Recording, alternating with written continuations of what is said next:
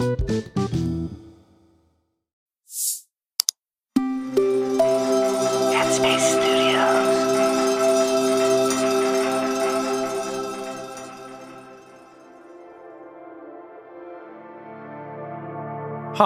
it's Andy here, and welcome to Radio Headspace and a Thursday morning. So, a few days back, we were having a chat amongst the team about the most sort of interesting place we've ever meditated.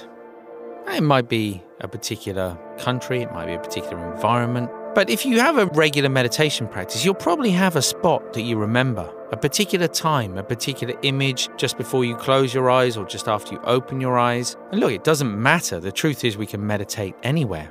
Whether we open our eyes and we're looking at a blank wall in front of us, or whether we open our eyes and we look at an incredible landscape spread out in front of us. They're both equally as valuable, and yet one is likely to be more memorable than the other. I loved hearing the stories from people, these different places that they'd been to. And I was even showing them, I had a picture of my son actually sitting meditating in the tree one day. But as I was thinking back, they were asking me, sort of, you know, I've been to a lot of different places and been meditating for a little while. So where do you remember meditating? And funny enough, it wasn't a formal meditation that sprung to mind, but it was a time where I had no choice, actually, but to focus on my breath, close my eyes, and find a place of calm, if for no other reason than fear for losing my life.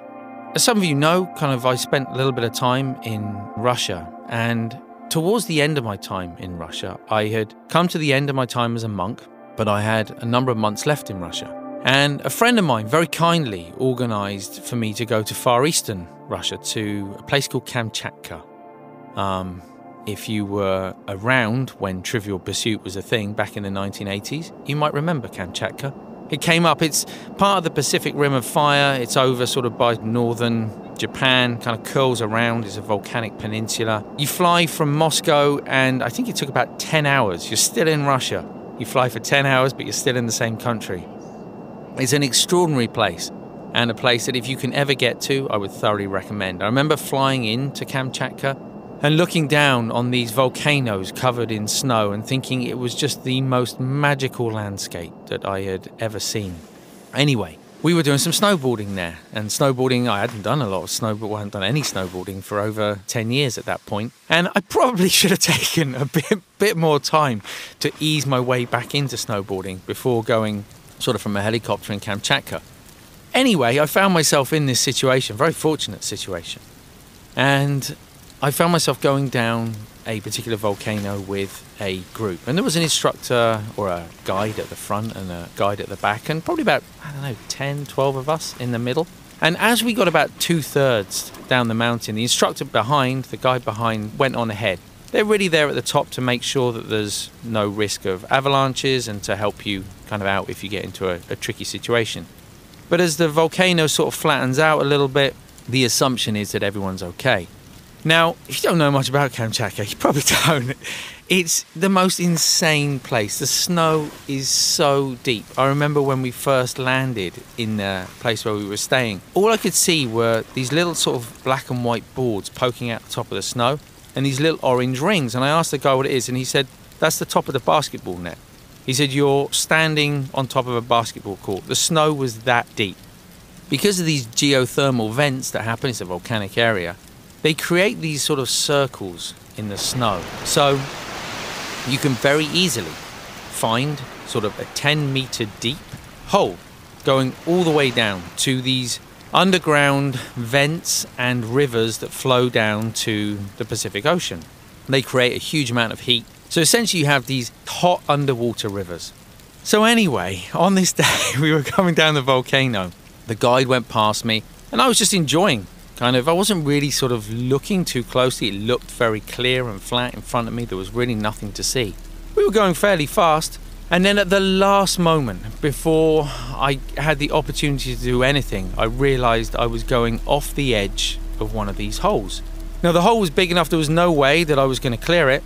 And in my panic, in my mind, I just, I struggled in the air. I guess as you would, right? I knew I was going down, but I just thrashed around in the air. And in thrashing around, I was going fast enough that the back of my board stuck into the opposite side of the wall of the hole. Probably about three feet down. Too far down to even be able to reach the edge of the hole with my arms. And I found myself in that moment. So, with my back to the snow, the back of the snowball wedged into the hole, all I could see as I looked up was the sky. I couldn't see any of the surrounding countryside at all. Everyone else had skied, had snowballed ahead of me. This is not a place where you want to get lost. No one's really kind of going to find you. And as I looked down, all I could see was this steaming river flowing down under the ground, under the snow, down to the Pacific Ocean.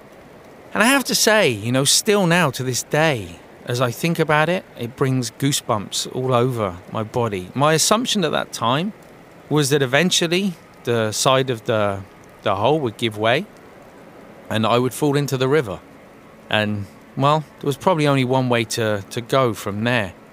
And as I stood there, standing on the board, you know, kind of looking directly ahead of me to the other side, I felt such a surge of panic. I had no choice but to engage what I'd learned in that moment to let go of the panic, to let go of the fear, and actually just focus on my breath. And the extraordinary thing was, of course, it was in the countryside, but even in that moment of panic, the breath offered a place of comfort, a place of familiarity.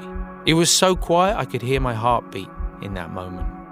And as I think back, that is still to this day one of the most extraordinary places that I've ever found to meditate, one of the most extraordinary places that I can remember an experience of meditation. That even in amongst the fear, the anxiety of that moment, there was a quietness and a solitude that I perhaps hadn't experienced before. Now, look, thankfully, well, obviously, I'm still here, I'm still chatting. I didn't fall into the river. They all got to the helicopter and they realised that there was someone missing. And they all came back up the hill with ropes and carabiners and everything else, and they eventually managed to kind of get me out of the out of the hole. But there was a moment there where I really didn't know. And I feel like there's something in that not knowing that's really valuable in our meditation. It kind of cuts through, it slices through even the most challenging of mind states and creates an opportunity for us to be truly present, even if it is way outside of our comfort zone in whatever situation we find ourselves in life. Thanks for coming on that little journey to Kamchatka with me today. Thanks for listening today. I look forward to seeing you back here tomorrow.